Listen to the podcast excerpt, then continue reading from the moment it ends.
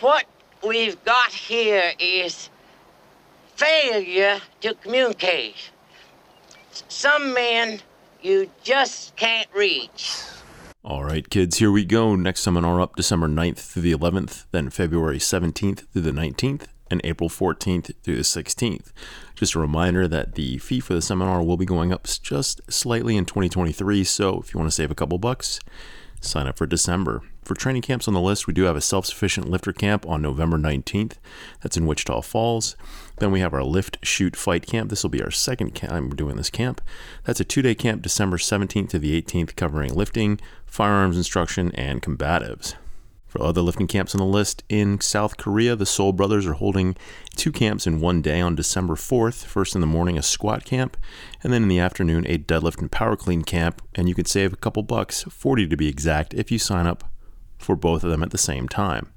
For squat and deadlift camps with spots available November 19th in Moodus, Connecticut, that's Central Connecticut and Nino Strength and Conditioning, and then Chicago, December 11th at Starting Strength Chicago. And we're also pleased to announce that we're doing our first ever camp coached entirely in Spanish. That will be on January 21st in San Antonio at Starting Strength San Antonio. And finally, folks, the moment you've all been waiting for the Starting Strength lifting boot is now available for pre order. If you want to check that out and get your name on the list, head over to startingstrengthgyms.com forward slash boot. That's startingstrengthgyms.com com forward slash boot. And as usual, for more information on anything that I've talked about, head over to startingstrength.com and check out the right hand side of the homepage. From the Aasgaard Company studios in beautiful Wichita Falls, Texas, from the finest mind in the modern fitness industry, the one true voice in the strength and conditioning profession, the most important podcast on the internet. Ladies and gentlemen, starting Strength Radio.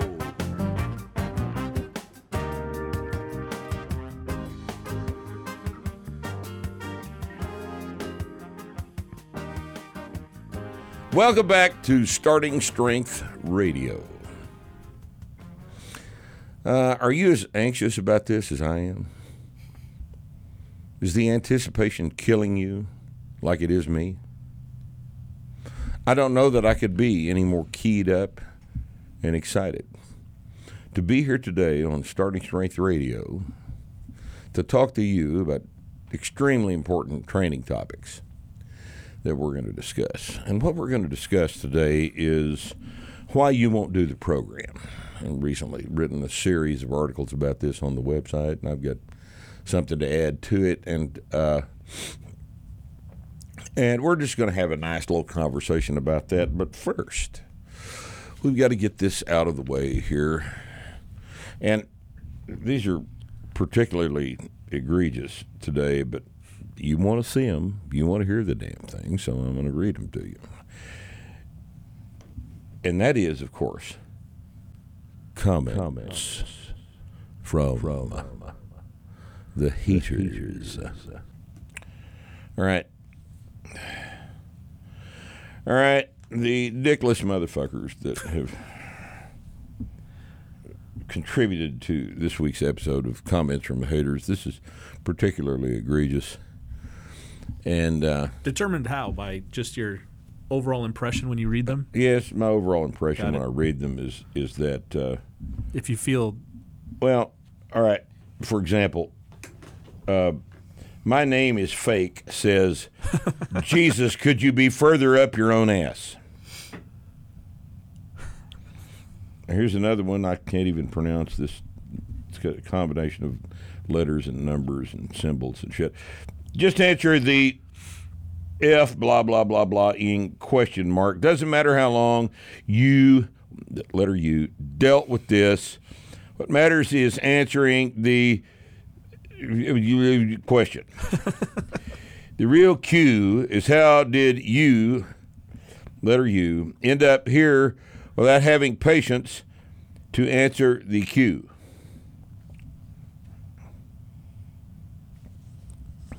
Poor guy. Because I've already answered the fucking question, you stupid son of a bitch. Every video there is a word Rip chooses to speak like 10 20 times. The word of this video is pussy.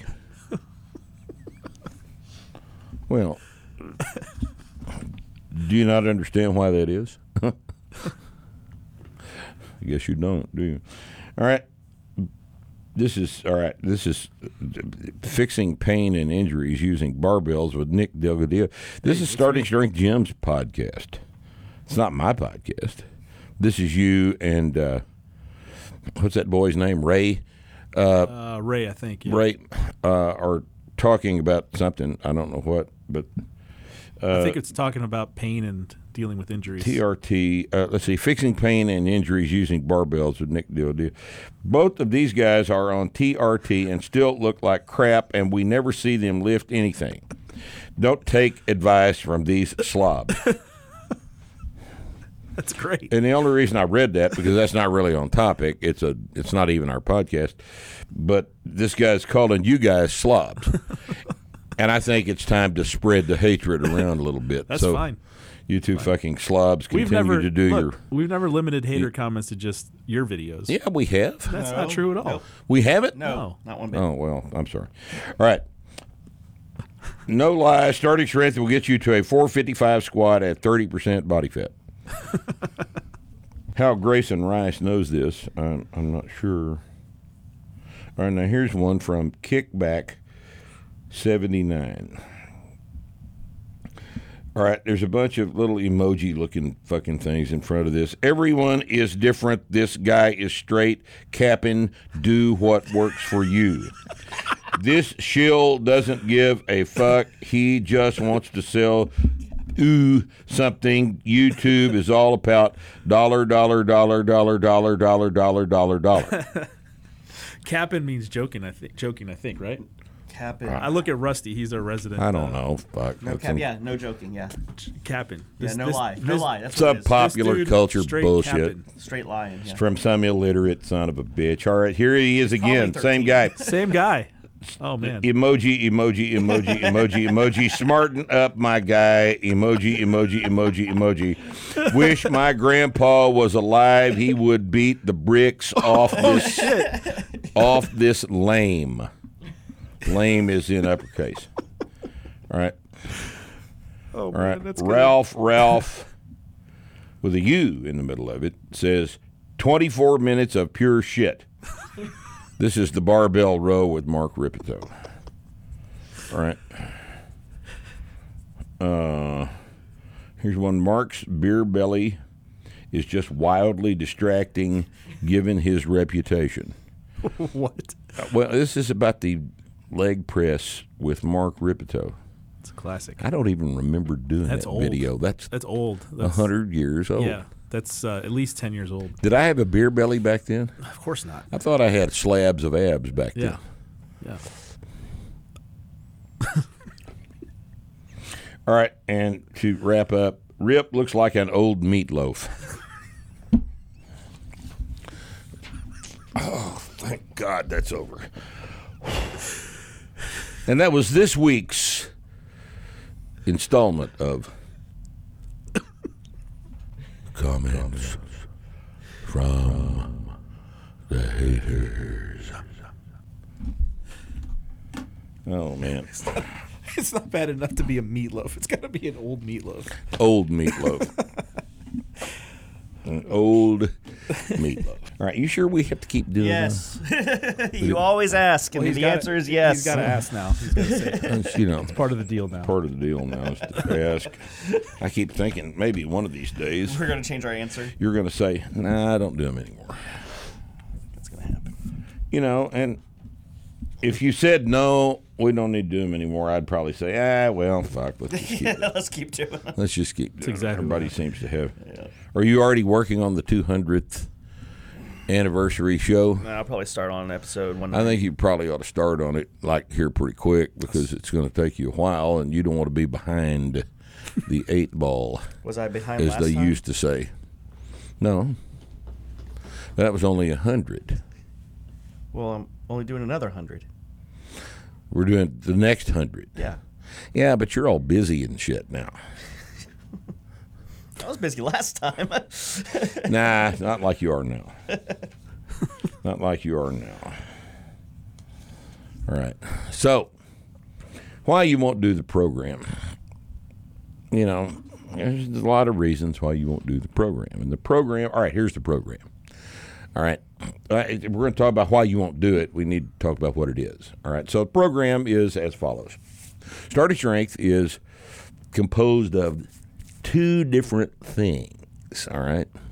The first thing is the way we do the exercises. Now, the reason we do the exercises the way we do them is because we have thought about this quite a bit.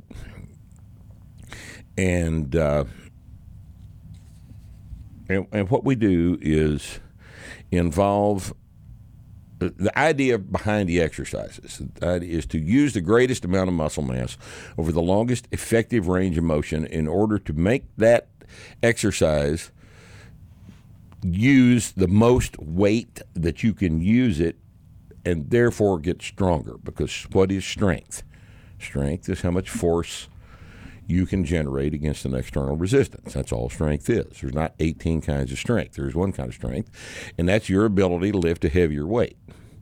All right. If your squat goes from 225 to 230, you got stronger because you've produced more force. And if that continues over time, then you force an adaptation that allows you to lift more weight. And that's what strength is. That's all it is. Someone who squats 500 is someone is stronger than someone who squats 400. It doesn't matter what their body weight is.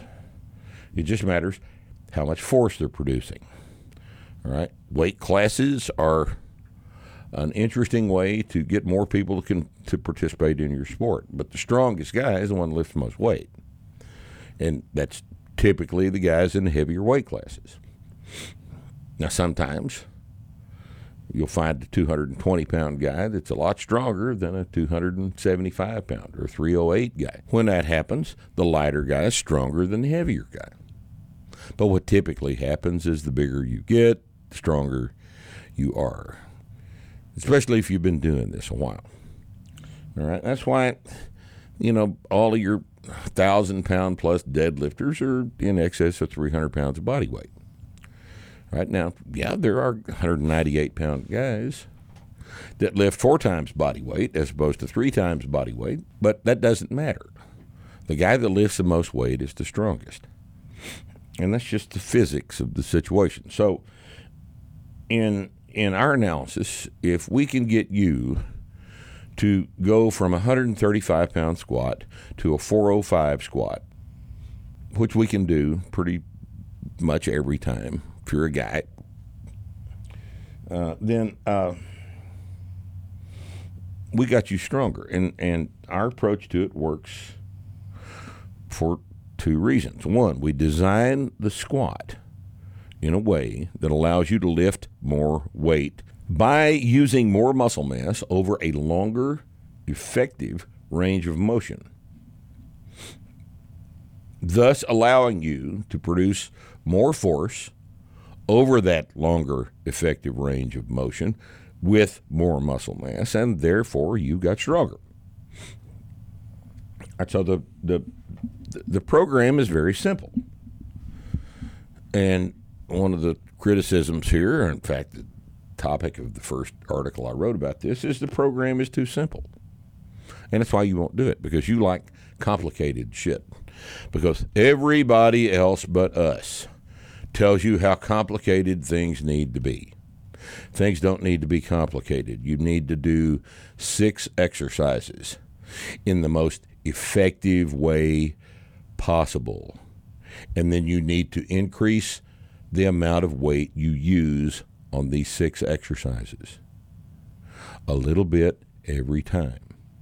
And that's all there is to it. All right? So, the first thing about starting strength is the way we do the exercises. The second way thing about starting strength is the way we program the increases in weight. We do sets of five because they work better than everything else. and we take small incremental exercise, uh, what increases in weight every time you train for as long as we can. Now that is very simple. You come into the gym, and the first day, your coach determines that 135 for three sets of five uh, is how much you're going to squat today, because he's teaching you to squat starts with the empty bar, then he goes to 75 pounds, and he makes sure that the thing he taught you with the empty bar stays exactly the same at 75. And then we go to 95 pounds, and then we go to 115 pounds. And then we take the next logical jump, which is another 20 pounds, and that's 135. And to the, the experienced eye of your coach, it appears as though 135 is a good place to stop today. This is the this is the first day you've ever squatted. 135 is a good is a good number. And if we go to 155, more importantly, it looks as though you were going to have a hard time maintaining the good technique that you have shown us at 135. So we stop at 135 and we do two more sets of five at that same weight. And let's say that's Monday. And then Wednesday you come in and you go to 145 for your three sets of five across. And it looks about like it did at 135, but you've gotten stronger because the stress applied by 135 on Monday, you have adapted to by Wednesday because you've eaten correctly and you've rested. And since you have never done this before, you are capable of adapting to that 10 pound jump. Friday, you come in and you go to 155 for three sets of five, having adapted to the 10 pound jump you took Wednesday at 145. Now it's Friday and you've got two days to rest up.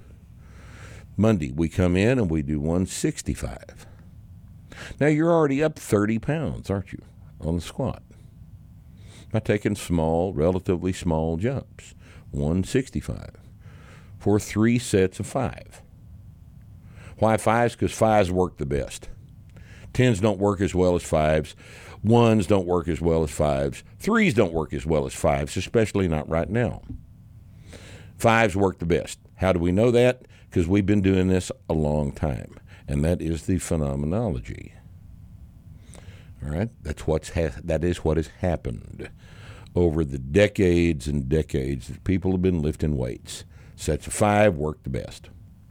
So that's what we're going to do. We're going to do sets of five. So now you're at 165. Now, 165, having taken three 10 pound jumps, we might decide now to go down to five pound jumps. And then Wednesday of the, the following week, go to 170. And then on Friday, 175. And then on the following Monday, 180.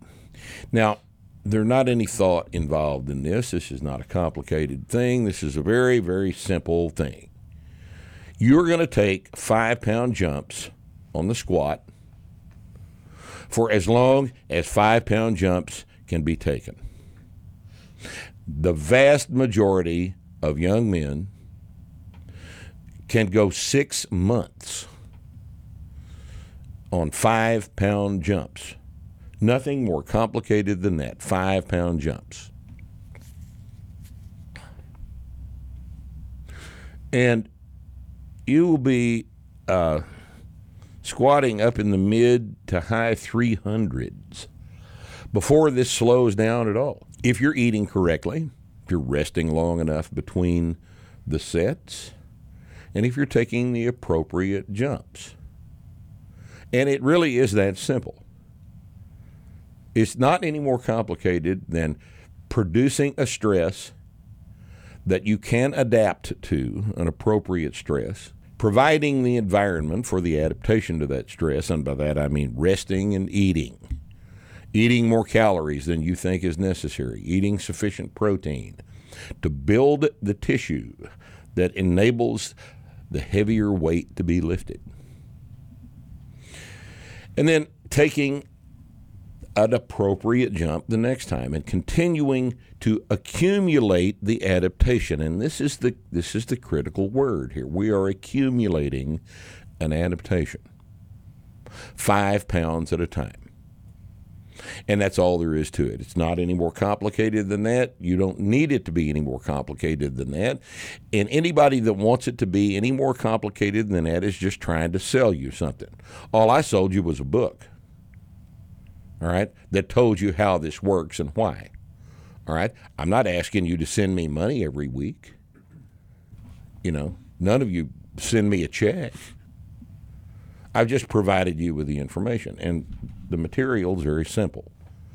So if you got somebody trying to make it complicated and charging you money to do that, well, you're just not.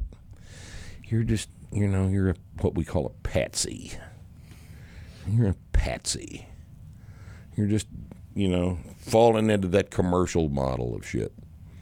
Now, if you go to a starting strength gym and you are are paying for coaching, there, that's a different matter entirely, isn't it? There's a man standing there telling you what to do every week, making sure you're doing it correctly, and you've decided that that's worth your money, and it probably is worth your money. If you're most people, you respond better to personal supervision. If you are uncertain about what you're doing in terms of it being correct or not. And, you know, we're starting strength gyms are cheaper than personal training. All of them are cheaper than personal training in that market. Every single one of them. It's the best deal you can have. But those of you that are training at home by yourselves or training in a gym by yourself uh, have to realize this program is not complicated. It's not supposed to be complicated because it doesn't need to be complicated. Every one of these six exercises is very, very straightforward. All right? All of them respond to a small incremental increase, workout to workout, for a long time. And that length of time is determined by several things. It's determined by your genetic capability, your age, your hormonal status, whether you're a boy or a girl, you know. And uh, th- these things are, are are pretty much real easy to understand, and it's as a result, the resulting program is very simple. All right, we squat, and we squat a certain way. We squat in a way that uses the most muscle mass over the longest range of motion, so you can lift the most weight, and lift more weight, and then more weight, and then more weight, and force yourself to adapt to get stronger, to produce more and more force because that's what more weight on the bar requires more force. Weight, force, same thing. Right? Gravity, force, that sort of thing. You go from 225 to 230. 230 is heavier than 225, so you have to lift more, produce more force to lift it. You're going to lift it exactly the same way that you lifted 225. And if you do that, with five more pounds, then you are producing more force. The adaptation is therefore strength. And that's what we're here for. We're not here for your quads. We're here for the squat. We're here for the movement pattern. That's why this is simple. All of these movement patterns involve a whole bunch of muscle mass, and we're not interested in the constituent muscle groups involved in the squat. We are we are concerned with the force produced during the movement pattern. We are not concerned with muscle groups. We're not concerned with individual muscles. We're not bodybuilding. We're strength training. We are not bodybuilding. We are strength training. Please try to understand this. All right, that's one of the hardest things to get through people's heads because of the muscle magazines on the shelves for years and years, and the pictures of Frank Zane and all this other shit. All right, you're, we don't care about your quads, we care about your squat, and all of the muscle mass involved in the squat gets stronger. All of it, every single one of the muscle groups that contribute to the squat gets stronger as the squat increases in weight because they have to. All right? It, it really is this simple.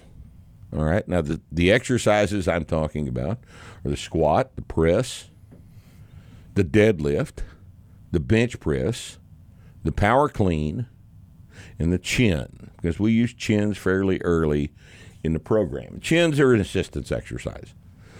Now, and there's two ways to approach chins, and you can do it either way you want to. If you can already do a, a bunch of chins, if you're at say for a for example a lighter body weight, you're a 180 pound guy, and you're you're able to chin yourself 10 or 15 times already. Uh, you might choose to do uh, progressive overload with additional weight for sets of five. Uh, you can do that, or you can just do uh, body weight chins to failure for three sets. As your body weight goes up, what's happening to your chin? Body weight goes up, reps stay the same, you're getting stronger.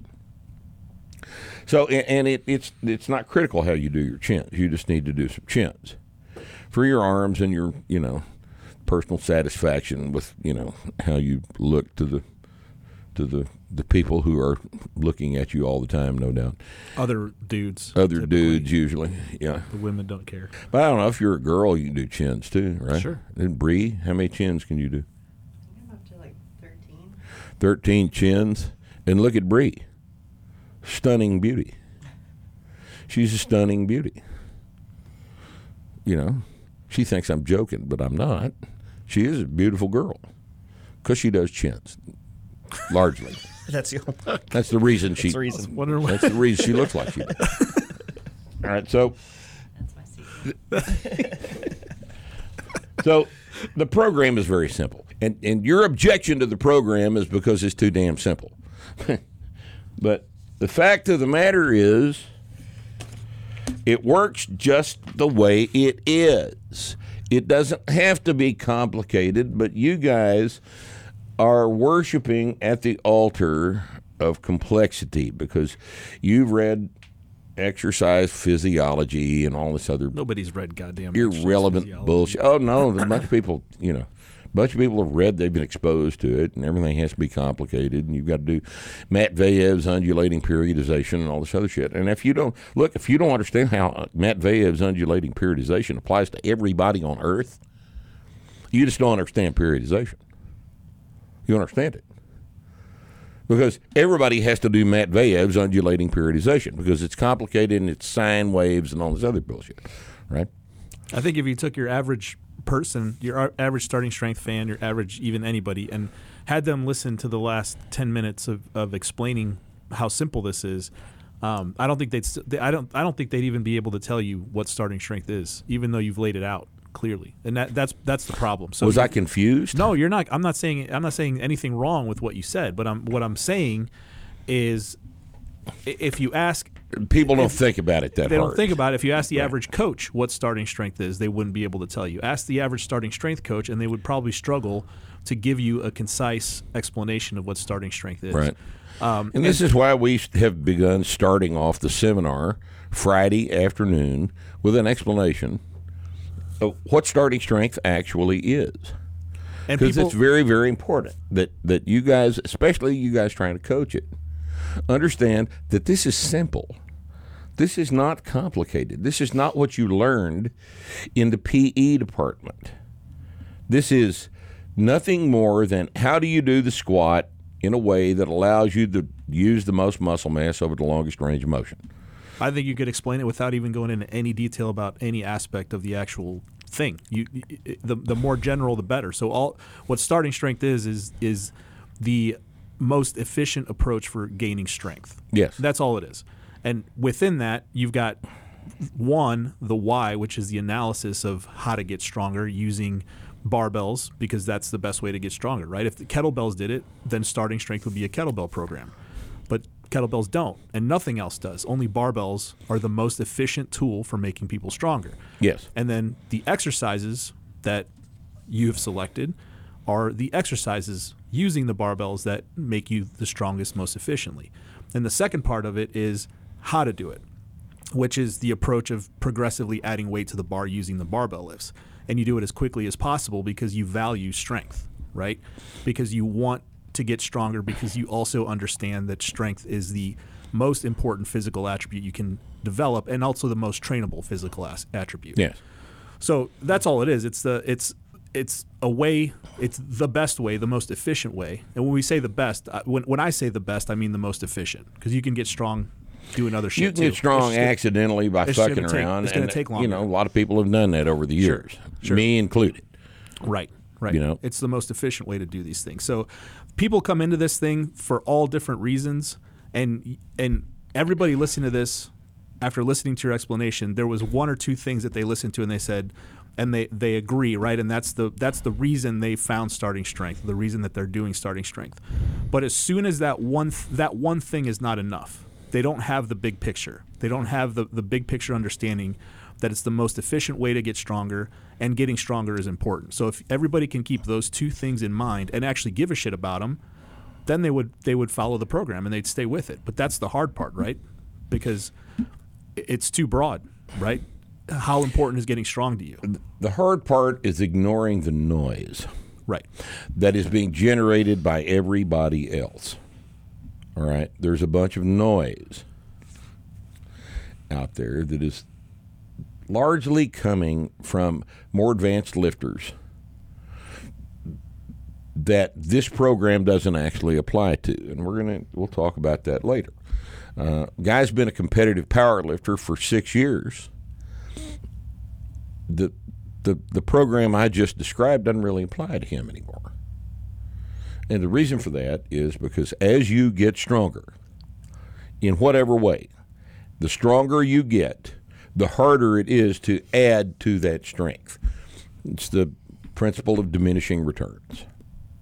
But if all you listen to, you're a kid, you know, a little snotty nosed 18 year old, 155 pound kid that's wandered into the gym that realizes he's not very strong and he's not very big and he needs to get bigger and stronger. It is extremely easy to get distracted by advanced lifters. Advanced lifters programs do not apply to him. They do not apply to him. What applies to him is this program five, six exercises, five pounds of workout. That's all he needs to know. And that's how simple this is. It's not more complicated than that.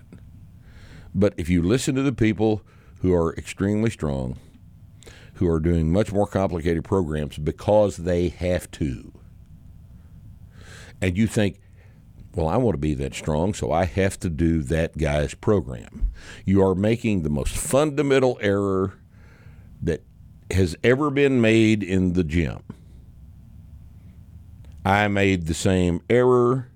All of us that have been training 45 years made that same error. Every single one of us made the same mistake. And that is the mistake is easily articulated as do the program that the guy you want to be like is doing. They don't have the big picture. They don't have the, the big picture understanding that it's the most efficient way to get stronger and getting stronger is important. So if everybody can keep those two things in mind and actually give a shit about them, then they would they would follow the program and they'd stay with it. But that's the hard part, right? Because it's too broad, right? How important is getting strong to you? The hard part is ignoring the noise Right. that is being generated by everybody else.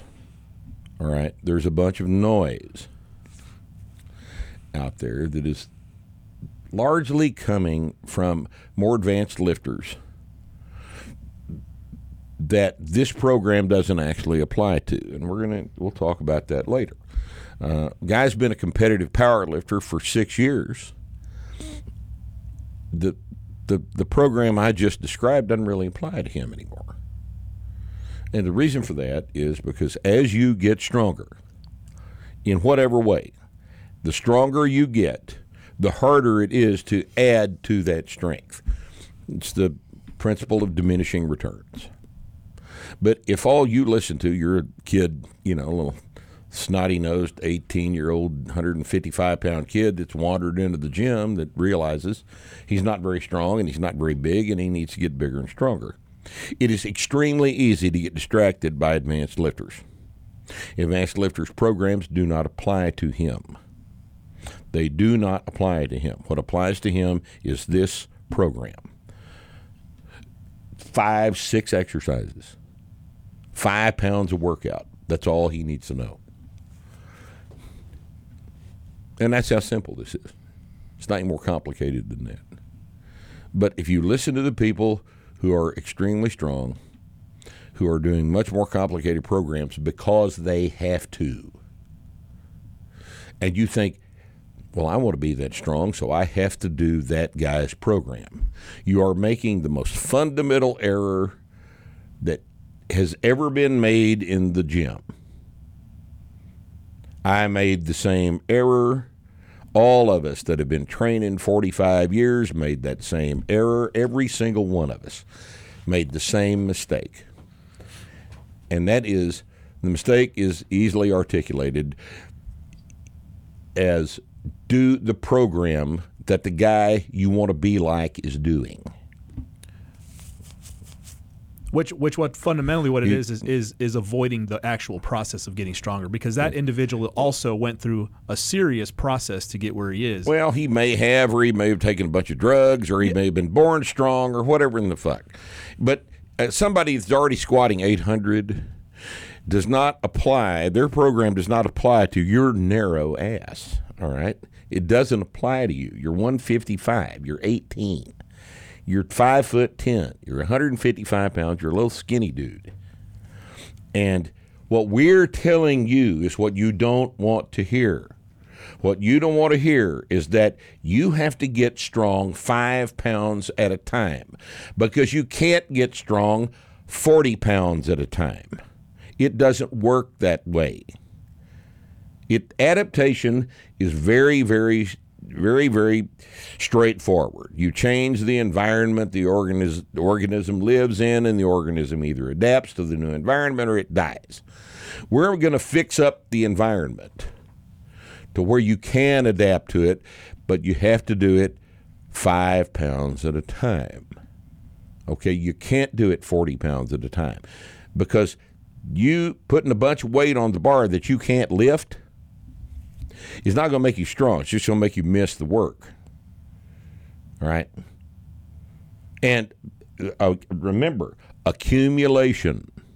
That word is very, very important. You accumulate an adaptation. I don't care how the 800 pound squatter accumulated his adaptation. I'm telling you that the most efficient way to accumulate the adaptation is five pounds at a time because that is an increment that you can recover from. It's an increment you can display. It's an increment that can be sustained for a very long period of time. If we could take you from a 135 pound squat to a 365 pound squat without any interruptions at all, then at 365 pounds, you're a hell of a lot stronger. And then you may be entitled to start making some decisions about how you're going to continue to get up to a 600 pound squat. But until you have done the fundamental work of five pounds at a time, adding five pounds of workout to your squat until you get to 365 pounds, or more likely 405, then nothing else is deserving of your attention. Five more pounds is all you worry about. And we'll solve the more complicated problem of how to continue to get stronger after you have exhausted the, poss- the, the potential of the five pound incremental increase. Because until that takes place, you've still got the potential to demonstrate an increase in strength. Now, somebody like Brian Fox walks into the gym. This guy's a freak. He's incredibly strong. He's just a strong guy. There are guys like that around. Brian Fox took his novice five pounds of workout squat up into the low fives, the low 500s, five pounds at a time. Now, you may not be able to do that, but just because you're already strong does not mean that five pounds of workout three days a week won't work for you until you have exhausted the possibility of a five pound increase three times a week, then that possibility remains viable for you. All right? It's a matter of degree too, right? Because if Brian, Yeah. if Brian hadn't done that and taken his LP up into the fives, he would have been leaving a lot of strength on the on table. the table, even though he's already strong. That's right. You can get. Str- it, it doesn't matter if you're already strong for whatever reason, birth, good luck, whatever you want. If you have not gone through the process of adding five pounds of workout to the squat, then the squat will get stronger five pounds at a time until you exhaust that process, and it will exhaust for everybody at some point. Nobody squats 2,000 pounds. Right? The process exhausts. But until it has exhausted, nothing more complicated is necessary. Okay? It doesn't need to be any more complicated than that, and therefore it shouldn't be any more complicated than that. But you think it's too simple. Okay? And that's why you won't do it. All right, so that's that's the number one reason you won't do the program. And the reason that that is the number one reason is because that's the one that everybody that's the mistake everybody makes. They want it to be more complicated than it actually has to be. And it shouldn't be complicated. If you get past the idea that we are training muscle groups, we don't care about muscle groups. We don't have favorite muscle groups. We have movement patterns. We are training the squat, which is a normal human movement pattern. Squatting down and standing back up. It's what your hips and knees are for. All right? We train picking something up off the ground, a normal human movement pattern. We train pushing things up over your head. We train we train pushing things away from you. We train throwing things up and catching them. And we train pulling things toward you. Those are the six basic human movement patterns that we train. And they cover all of the muscle groups without you even having to know the names of the damn things. Okay? You don't need to know the difference between the VMO and the vastus lateralis. You don't have to know the difference between that because the squat trains them all. And it trains them in specifically the ways that your musculoskeletal anatomy has determined that they function. Okay? So that's why you won't. That's the number one reason you won't do the program. It's just you think it's too simple.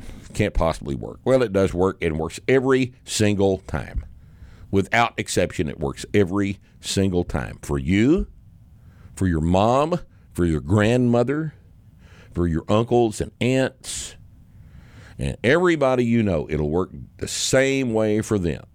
One way or another, it can be adapted to work for every human being. Okay? But no, you think it's too simple. All right. Well, all right. What's next? Oh, here's another reason why you won't do the program because it's only three days a week. It's only three days a week. I, I've got seven days.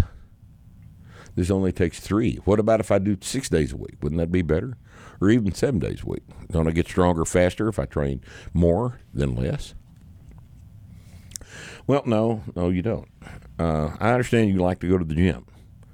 I understand you got buddies at the gym. You like being around the gym. You like the atmosphere. You like the, you know, you get friends up there that train together and get under the bar and you spot them and they spot you and everybody gets, and you like being there. I understand that.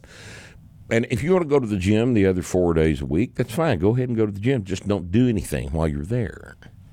Because the process, remember, the process is stress, recovery from the stress, and the result is adaptation. Recovery from the stress cannot take place if you continue to apply the stress. Now, advanced lifters can benefit from more than three days a week. One of the better programs that we have in practical programming for strength training is the four day a week split. And that that incurs uh, that requires two uh, exposures to upper body, lower body at a time. And typically, the way we divide that up is like Monday and Thursday, you'll squat and deadlift, and on thir- on on Tuesday and Friday, you will do your pressing, your bench pressing, chins, that sort of thing. All right. And there's several different ways to arrange it, and these are all discussed in the gray book. Uh, but that is for an advanced lifter. That's not for you. All right. If you haven't been training very long, three days a week Monday, Wednesday, Friday. Take two weeks off on the weekend, rest, recover, eat too much, and get ready for Monday because we're going up five pounds. Uh, you know, I understand you like to be in the gym. You know, go to the gym, fine with me. Just sit around.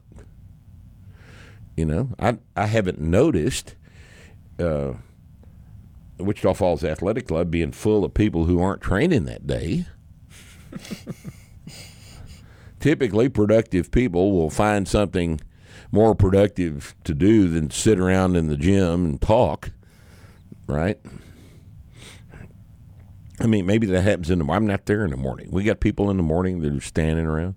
No, every rack is taken in the morning. Every rack's taken by people, by different people than yesterday, that are actually training, right? So what typically happens is, if you don't go to the gym but three days a week, you get more productive with the other four days that you're not in the gym. And we encourage productivity. You know, productivity is a it's an unpopular commodity these days. But I want to encourage you guys to get productive, all right? Please. And don't waste your time when you're not in the gym.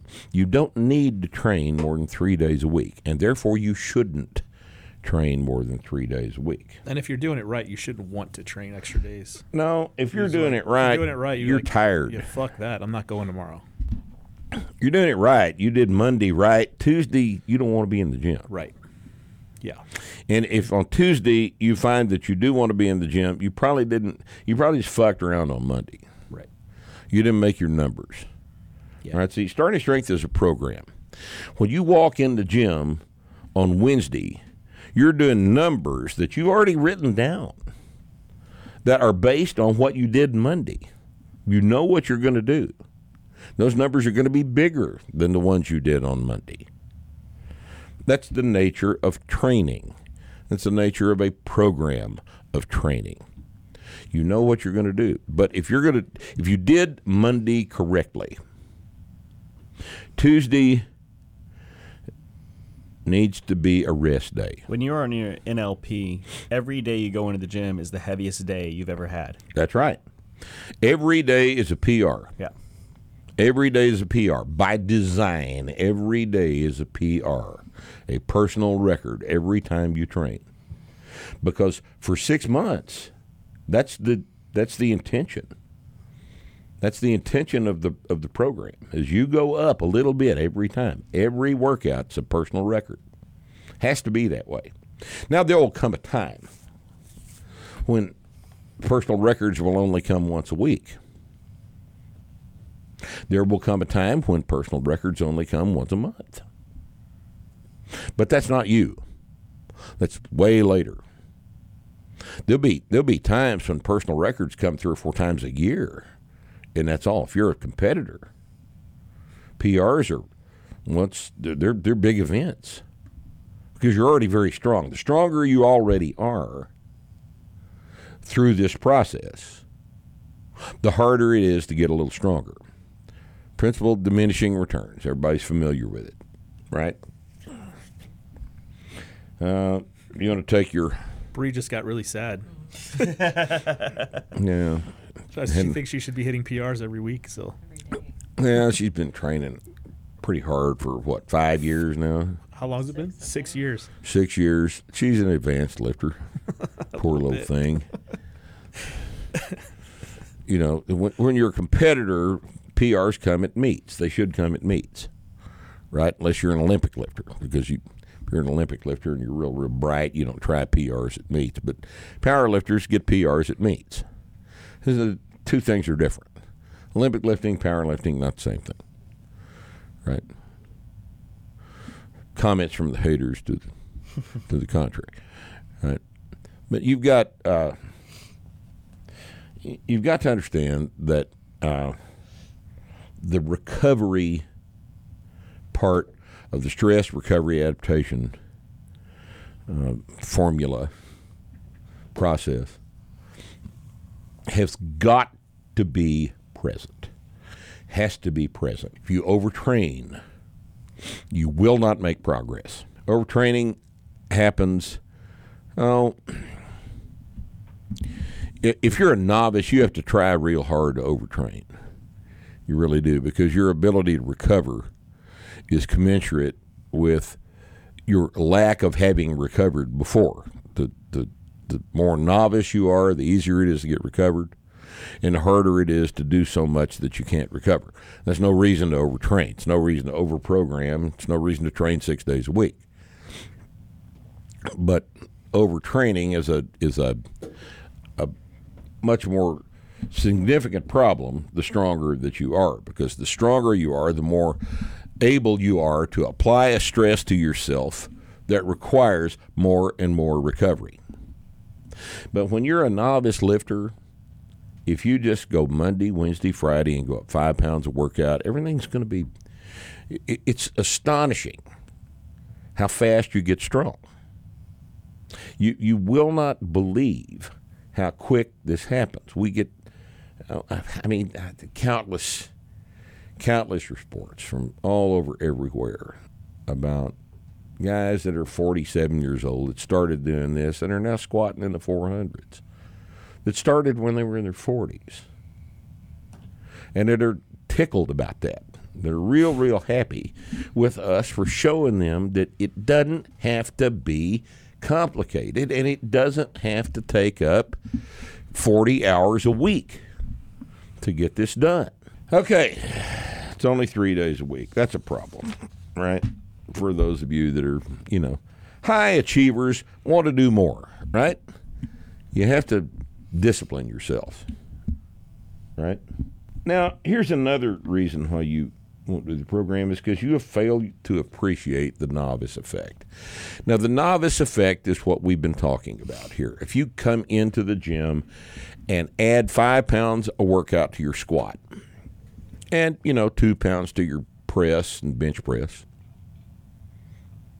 five to ten pounds to your deadlift every workout for quite a while you can do that if you've never done it before if you've never gone through the process of adding five pounds of workout to your squat.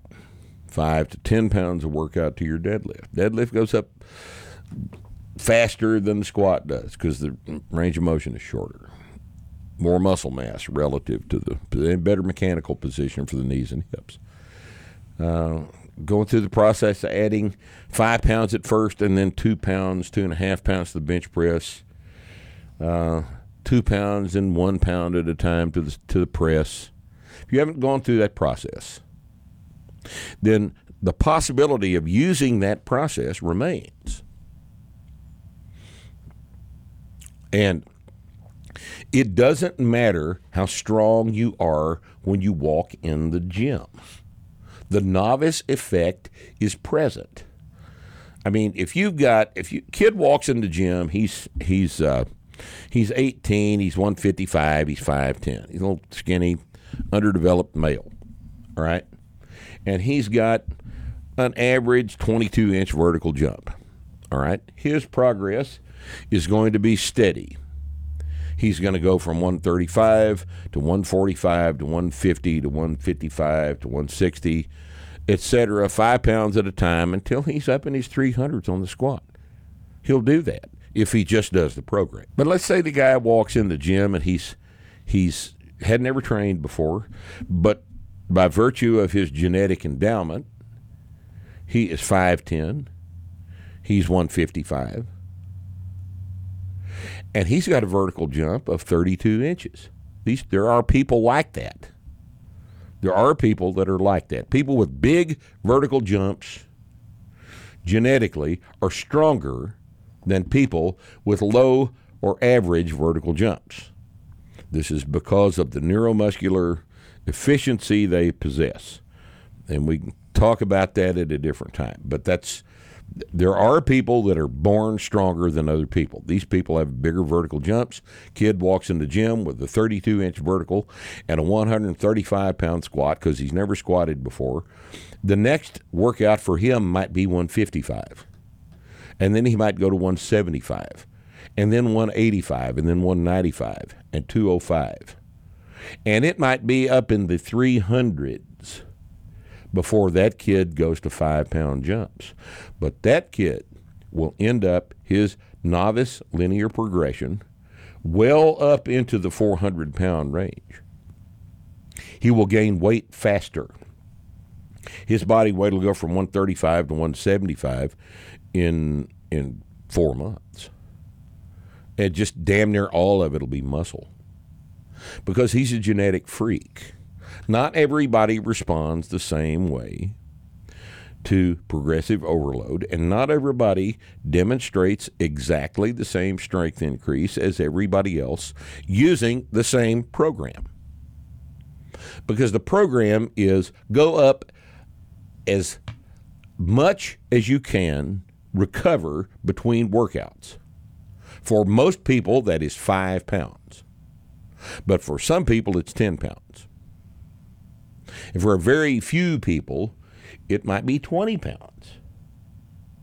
So it depends on who you are, but nonetheless, the process is exactly the same stress, recovery from that stress, adaptation. And the amount of stress you can tolerate is an individual matter. Would we approach the, the five pound per workout increase for your grandmother, for your 67 year old grandmother? No, we wouldn't. Because for her, a five pound stress is not recoverable from three days a week. We would we would do it differently. We might only have her twice a week. We might have her once a week or, or, or three times a week and make the incremental increase uh, a pound and a half.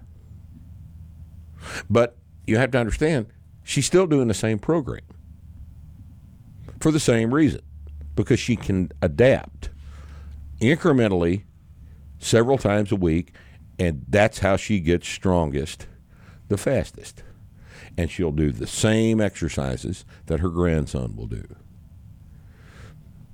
And we may have to we may have to adapt the the, the technique that she's going to use for physical limitations or injuries that she's she's accumulated over the time.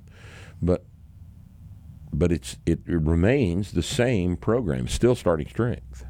The novice effect is an extremely important deal. All right, it, it really is. It's why this program works the way it does. Now, if you are a competitive lifter and you've been training 15 years, uh, and you've never done the novice program the way we've done it, it might work for you could very well. If you've never just tried adding five pounds of workout to three sets of five squats, try it. Might work a couple of months. You might make PRs just doing something simple like that. All right, because if you have not exhausted the potential for the novice effect to operate, then it, it's available to you, even though you're already squatting 650. Try it. This might not be on the same level, but you know, I've only trained one I would consider a freak athlete since uh, since I started doing this, and I ran him through the NLP, and we got his squat in the mid fours before he started slowing down, before Yeah. things started getting hard. That's that's how it works. That's how it works. Most of us do not have access to freak athletes. I've only trained four or five of them. You know. But what happened with all of them is that the novice progression petered out way, way, way higher than it petered out for guys on the street. Right? But the process worked. The same exact process worked for Greg Henderson as worked for his mother. It's the same. Pro- that the results look different, the application looks different, but the process is the same. Okay.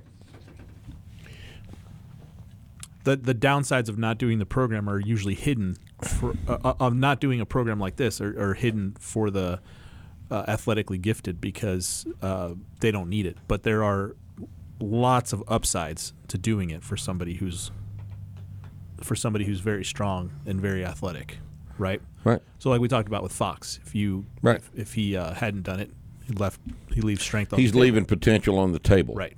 Now, think about that when you consider Division One athletics programs at the university level. You know, you've got a whole army of recruiters that go out and do nothing but identify genetic freaks. That's their job. Is to look at talent on the field. And talent on the field is strength and explosive capacity displayed in a sport. You find those guys, you hire them, and you send them to the school. And you put them in the weight room. And what does the strength and conditioning coach do? He fucks around. He has them do 10 pound dumbbells on unstable surfaces, displaying the athletic ability that got them recruited. But does he typically shove them under the bar with five more pounds of workout three days a week? No, he doesn't do that catching tennis balls. because it's not complicated enough. Yeah. And he thinks he has to make it complicated so that the head coach will appreciate him. Because, of course, the head coach can't appreciate an increase of 15 pounds a week in a squat, a 60 pound increase in the squat in a month, a 120 pound increase in the squat in two months, a 240 pound increase in the squat in four months. Head coaches are stupid that way. Right? But that loss of potential is that's the norm. That's the norm in college programs. The, and, and we say this all the time, and nobody believes this, but the worst strength and conditioning coaches in the business are operating at the Division One level in colleges and universities all across the country. I'm sorry, but they don't understand this. This discussion we are having today. All right. If the novice progression has not been applied, then the the potential for it to work remains there. And it doesn't matter how strong the kid already is. All right.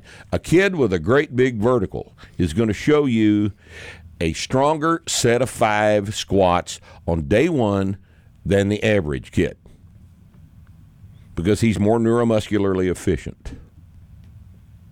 But don't let that fool you. Don't let that talk you into putting him on a more advanced program than a five pound jump every time he trains, three days a week. Look at the ability to accumulate a strength adaptation, five pounds at a time. Just do the do the arithmetic. You, it's amazing. What could you do with, you know, basic training in the military if this thing, if this novice effect was appreciated and applied at the level it could be? What would you have for a infantry if everybody on the ground is squatting 405 for five? At the very least, you'd have a lot less. Uh, You'd have a lot less injured guys, wouldn't you? well, you'd have a lot less. Yeah, 100% disability guys. yeah. Bad backs, bad knees, bad shoulders. And you know, the, the you're telling me that you can't do that with the demographic that you've got enlisting in the in the military. You can't take them in and show them how to squat and go up five pounds of workout three days a week. Why not? Am I that much smarter than you are? I can. I, I find that difficult to believe. but you're just pig headed about your thinking everybody has to run for some reason. This is still World War One. I. I don't, I don't understand this. This, em- this emphasis on conditioning. You know, but you're actually of the opinion that a 19 year old kid that's squatting three sets of five at 405 can't run a six and a half minute mile. what the hell is wrong with you? And even if he can't run a six and a half minute mile, what does he need to run a six and a half minute mile for? He's squatting three sets of five at 405 and he's going to 410 next time. What's more important, him running away or him picking up his buddy in kit and putting him in the helicopter to get him the hell out of there? I, uh, man, it's just too much frustration. Too much frustration for me. Uh, all right, here, here we go with uh, with part four, and, and and this is getting kind of repetitive, but um,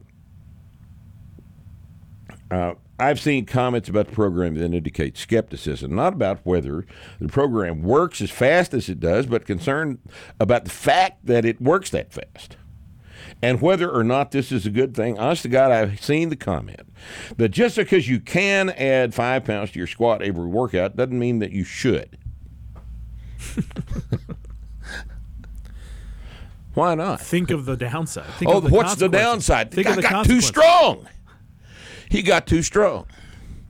Look, Broke his cabinets. oh Jesus Christ! Uh, Ripped the door Look. off of his car. you you people have to understand that the human body is a system.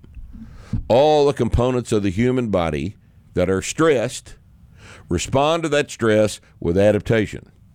Your muscles don't get too strong for your tendons because your tendons adapt at the same rate of speed that your muscles adapt. And guess what your bones do? Same thing, right? If you take your squat from 135 pounds to 405, everything that got stressed by the squat has adapted to the stress because it had to. The fact that you're squatting 405 demonstrates that the adaptation has taken place. This is not complicated. This is just not complicated. One of the features of life, that's how fundamental this is, is the ability for that organism to adapt to changes in its environment. Because if it couldn't adapt to changes in its environment, and environments do change, then that organism could not remain alive to procreate, reproduce, pass on the adaptive ability to progeny, and continue to exist in that changing environment. Life is incredibly good at adapting within reason. Now, if suddenly a volcano explodes under Lake Tanganyika and the temperature of the water goes from 80 degrees to 145 degrees in a matter of hours, everything's dead, right? But if you get geothermal events developing under Lake Tanganyika and the water temperature goes from 80 degrees to 82 degrees over a period of, oh, two or three years. That is within the capacity of the organisms to adapt. The ones that can't adapt die off. The ones that can't adapt, adapt and reproduce and pass along the adaptive processes within their genome to the progeny. And That's how fundamental this is. This is just life shit. Okay? Adaptation occurs if the stress can be adapted to. If it can't be adapted to, you die. If it can be adapted to, you adapt. So that's why five pounds on the squat causes you to adapt because you it's something you can recover from. You take 405, you go to 410. You squat it three sets of five. You adapt it. Next time you go to 415. You know, that's the process we've been talking about. But let's say you take this this gifted because the recruiter put him in your locker room, um, five foot 11, 195 pound kid, and you put him on an unstable surface with a 20 pound dumbbell. What adaptation are you asking for? What adaptation is going to occur if the stress is inadequate to force recovery and adaptation? Well, nothing. This represents the wasted potential we are talking about. If you don't ask for an adaptation, you won't get one. You have to know how to ask for the adaptation so you don't overface the organism. But a 195 pound, 5'11 kid with a 30 inch vertical jump is an amazing organism. And if you don't ask him to adapt for you, you're wasting his potential. You know, that kid goes from a 275 pound squat to a 495 pound squat in a year. What's his performance going to look like? Well, it's going to be quite a bit better, isn't it? But you didn't ask for it because you're dancing around in the floor on unstable surfaces with dumbbells because you think that looks sporty to the head coach. head coaches are notoriously stupid people. Sports coaches are just they're not very bright. I'm sorry if you're a if you're offended by this, you're probably a sports coach. Because all the rest of us know how dumb you are. we dealt with you in school, and we know how dumb. We remember how dumb you are. All right. But uh, I mean, if it doesn't, if you don't ask it to work fast, then it won't work at all, because it can work fast. You can adapt five pounds of workout, and if you can, and you're not, then you're wasting potential. All right, why you won't do the program? Here's part five: because it doesn't work fast enough. Now, as stupid as that sounds, we hear it, you know. I'm not losing weight as fast as I thought I would be. This doesn't work and it's taking too much time. Well, as I told you when we started, weight loss is diet, not exercise, and you're supposed to be gaining muscle. Well, but that's not what they say, you know. That's not what they say. And you know what? They're wrong. Um, if your primary interest here is aesthetics, you're going to be disappointed with this kind of a program.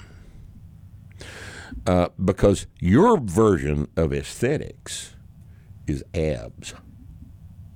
Now, isn't it? Your version of aesthetics is muscularity and separation and definition and vascularity and all of the shit that Frank Zane was so good at displaying to you. All right? But we're not doing that. That's not why we're here. We're here to get strong. If you are primarily interested in bodybuilding, the smartest thing you can do is this program for a couple of years and develop the basic size you need to have muscles to de- to define. Right? But most people don't do that. Most people that are interested in aesthetics and bodybuilding uh, are happy to stay at 165 pounds. Well, the best bodybuilders in the world are not 165 pounds. Best bodybuilders in the world are great, big, strong guys that have learned how to manipulate their diet. That that more importantly started off with correct genetics for this kind of thing. Uh, you know, if if you are born with thick skin and the ability to store subcutaneous fat, you're not going to be a good bodybuilder. Bodybuilders are born. They're also trained correctly, but by the same token, you can train a guy without bodybuilding genetics the same way you train a bodybuilder with good genetics, and you will have somebody that can't place at the state meet because aesthetics are genetic, right? You know how not everybody is as handsome as Paul Pelosi? He's just a handsome guy. No, seriously, Paul Pelosi. You've seen his picture recently, right? He's a handsome guy.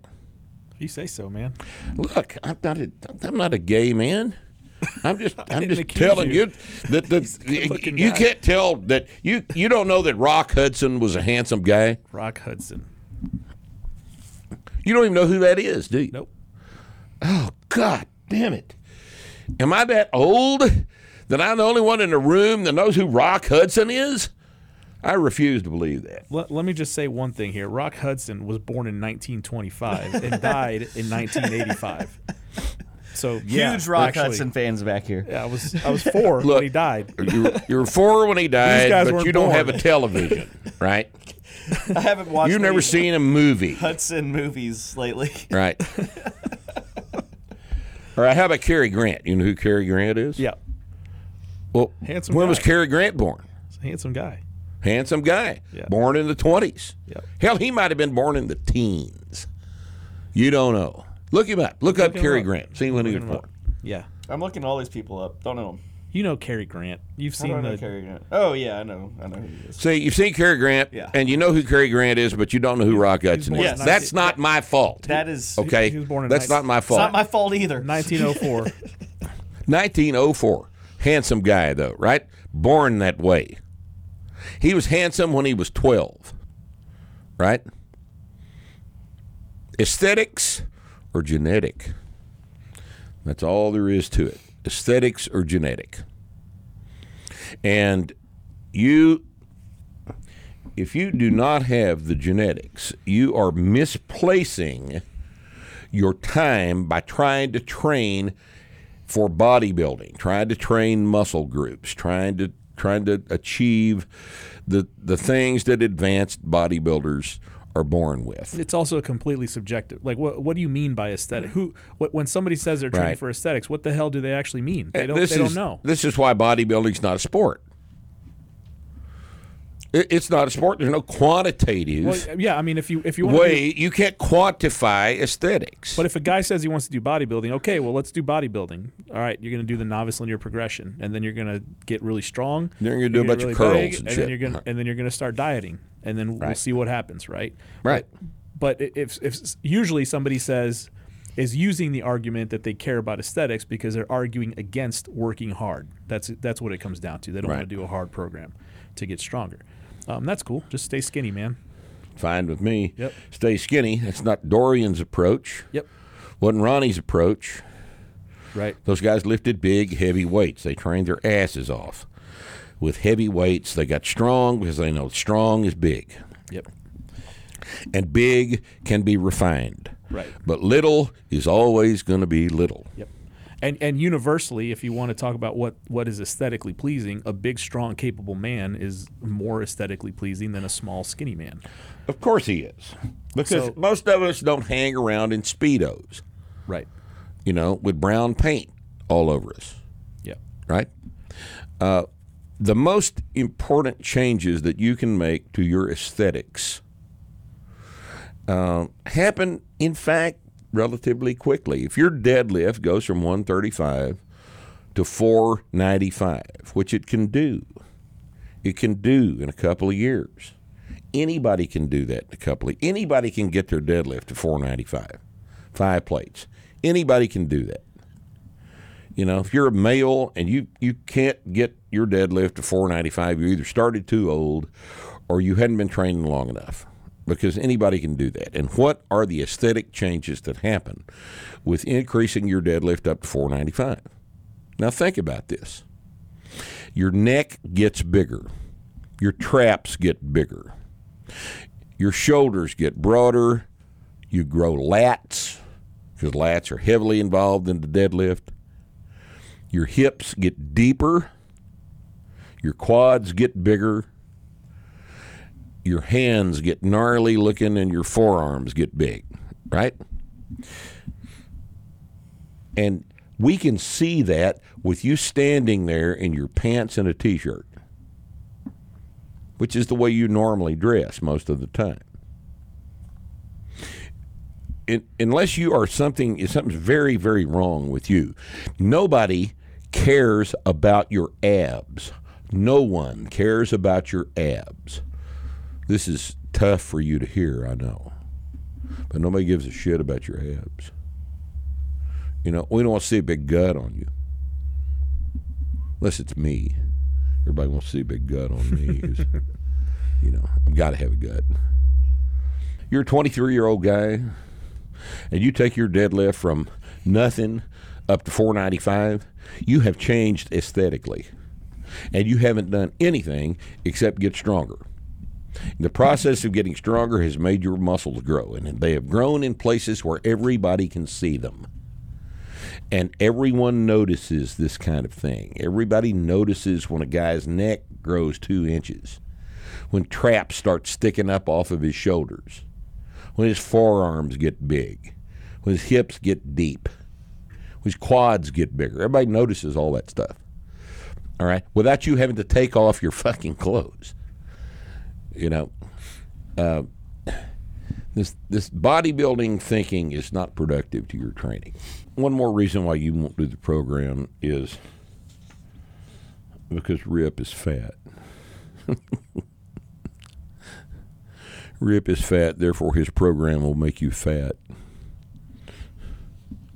That's kind of primitive thinking, isn't it? Isn't that the same kind of thinking as if you want to have the courage of the lion, you must eat the heart of the lion. Well, it's YouTube comment thinking. YouTube comment level thinking, bottom 3%. Oh, you know, look, I'm 66. I weigh 235. I've got a little gut on me, but I'm only about 25% body fat. Now, when I was, I've never been real lean. The most lean I've ever been has probably been about 14% body fat because I'm not naturally a lean guy. When I was competing at 220 and uh, doing my biggest numbers, I was, you know, 5'8, uh, weighed 220 at the meet. Probably walked around weighing 224 something like that, and I flat belly. But I'm 66. I don't care about having a flat belly. Why do you guys think that I give a fuck about what you think I look like? Do, you think that I'm seeking your romance? You think that I desire your approval for my aesthetics? You really think that? I don't care. I like to eat. I eat probably too much, although not as much as I used to. Certainly not as much as I used to. Uh, did I tell you the story that time about when I was at the Olympic Training Center back in '89? The Olympic Training Center back then had a hell of a cafeteria. Their their chow hall was amazing. The 200 pork chops or whatever you. Well, it was no, the, it was 225 shrimp.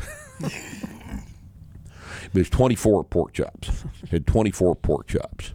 This is all you could eat pork chop thing, you know. I kept going back. ate 24 pork chops. And there's a bunch of other shit, too. I obviously don't eat like that anymore because I don't, I'm just not that hungry because I'm not training like I was at, at that time. But uh, look, the program stands by itself. It doesn't matter who wrote it. Doesn't matter if, you know, a big giant fat person wrote the program. If it works, it works. And the program works every single time it is correctly applied. Now, if you do the program wrong, you don't get to blame it on the fact that I'm fat. All right? Let's say I'm fat. Let's say I weigh 315. Let's say that the let's say that the smallest skin fold I have is 45 millimeters anywhere on me, the smallest skin fold I've got 40. If the program is applied correctly, it works every single time. It doesn't matter what my skin folds are. Right? And, uh, you know, this is a. We hear this all the time, usually just from the haters. But uh, it doesn't really matter uh, what. Uh, uh, it, it doesn't. Nothing matters except that the fucking thing works every time it's applied. And here's and here's another little thing that goes right along with that. People don't want to do this program because the strongest guys in the world didn't do this program. That's kind of a problem, isn't it? Well, if you're not a clear thinker, yes, that's that's kind of a problem. Did Ed Coan do this program? No. Because this program hadn't been developed when Ed Coan was getting strong. But I'll tell you that Ed Coan did a version of the program, or he wouldn't have been as strong as he was. You know, I know Ed, and he's never told me that I'm doing anything wrong. You know, greatest Olympic weightlifters in the world never, never did this program. Does that mean it doesn't work? Well, no, because the phenomenology is that it works every single time. We've got guys in our coaching staffs that squat 700. We got guys that deadlifting in the mid 700s that are starting strength coaches that are training at starting strength gyms. We've got very, very strong people doing this. But as wonderful as that is, who do we care about training? We care about training the strongest people in the world. Do I get butthurt over the fact that Andy Bolton does not do starting strength? I don't care what these guys do. They're not our demographic. They're not our target audience for this program. Who do we train? Who do we train? We train Andy Bolton's mother. We train Andy's uncle. We train Ed Coan's cousins. We train normal people that don't have the slightest interest in being competitive lifters. That's not our target audience for this program. Our target audience for this program is people who realize they need to be stronger than they are and they need a logical, fast, effective, safe way to get them there. That's who we care about training, not the strongest people in the world. They're not of any interest to us at all. The fact that they have not done this program is irrelevant to the fact that the program works every single time it is tried. I mean, you do you not understand this? You not understand that we don't care about competitive lifters. This is not a powerlifting program. I hear that objection all the time. If if if Rippetoe is right, how come the how come the guys at the Worlds aren't doing his program? Well, you don't know that they're not doing my program. You don't know that they're not doing a version of the program. You don't know that we haven't influenced a lot of the guys at the world level. You don't know that. But the fact that the guys at the worlds are not wearing my t-shirts doesn't make any difference to me at all. I don't care about them. That's not what the that's not the business that we're in. They're also the easiest people to coach. They're they're the easiest people to coach. There's no there's no um just because somebody coaches somebody at that level doesn't uh, mean that they're somehow a font of knowledge and wisdom. Those people do what they need to do. They eat what they need to eat. They train their ass off. Uh, Efforting said that in the talk. It's, And the- exactly right. and They're- the they're- coaching- They're the easiest people to coach. if all you deal with is advanced athletes. All right, look at Westside Barbell for for example. Now, Louie Simmons wouldn't even let you in his gym if you weren't totaling two thousand pounds. He wouldn't even take you. He wouldn't let you train there if you weren't totaling two thousand. Right. So, did Louie Simmons make all of those guys real, real strong? No, he showed up strong. Think clearly here. If the only people he associated with were total in 2000, everybody he trains is strong. Did he or did he not have anything to do with it? How do you know? How do you know? Right? This is the, the D1 football problem again. It's a version of the D1 football team. Everybody on the team is a freak, or they wouldn't be there. Is everybody on the team strong? Yeah. Strength and conditioning coach have anything to do with it? No. Strength conditioning coach make them stronger? Maybe, but probably not. Because if you don't require them to be stronger through your training program, require them to lift heavier weights in a programmable, incremental way, then you're not making them stronger. All they're doing is going from 18 to 21. Take a, a, a freak, feed him real, real well, and let him go from the age of 18 to the age of 21. What does he do? Well, he gets stronger. Was it your fault? No, he just failed to die. And he got stronger. So, man, I don't know. So those are the reasons why you won't do the program. All right. Did I leave anything out? Anybody want to say anything about this? Nope. Well, but it's your job to add to the. It's your job to add to the to the. I program. contributed greatly. I feel like uh, I don't think you said 90 shit. minutes. You didn't say shit. I think that my uh, your your points were highlighted very uh, uh, Exquisitely. exquisitely by me. Yeah, I think I was able to expand upon Oh, okay. your your uh, your when it was necessary. When it was And- necessary. And so what you're saying is most of the time I was so compelling and clear that it wasn't necessary for you to That's absolutely right. exquisitely That's absolutely right. Yeah, just add to the- Elaborate. So right? good, so good. Well, I can live with that. Yeah, it's fantastic. Shit, All right. I'm inspired. Well, uh, that's I'm going to run our an little discussion. NLP again just to do it. Well, I think you should. I'm gonna go punch a college strength and conditioning coach. Nice. That's the if you can find them, you know. we got a little college here in town. I wonder who the strength conditioning coach is over there. I'm going to punch a genetic freak. I don't know. Genetic freak won't care that you punched him. He'll just punch you back, and you will be a laid out on the ground motherfucker. That's what you will be. All right. Still going to do it. All right. Now, I think that's all we got for today. Uh, as usual, we appreciate your attention, and you know if we if we've uh, clarified anything today, um, I hope it's been that things don't have to be complicated to work well. Right? Complexity has uh, always been um, overappreciated, especially by stupid people. They think, well, this is so complicated, I don't understand it. It must be good.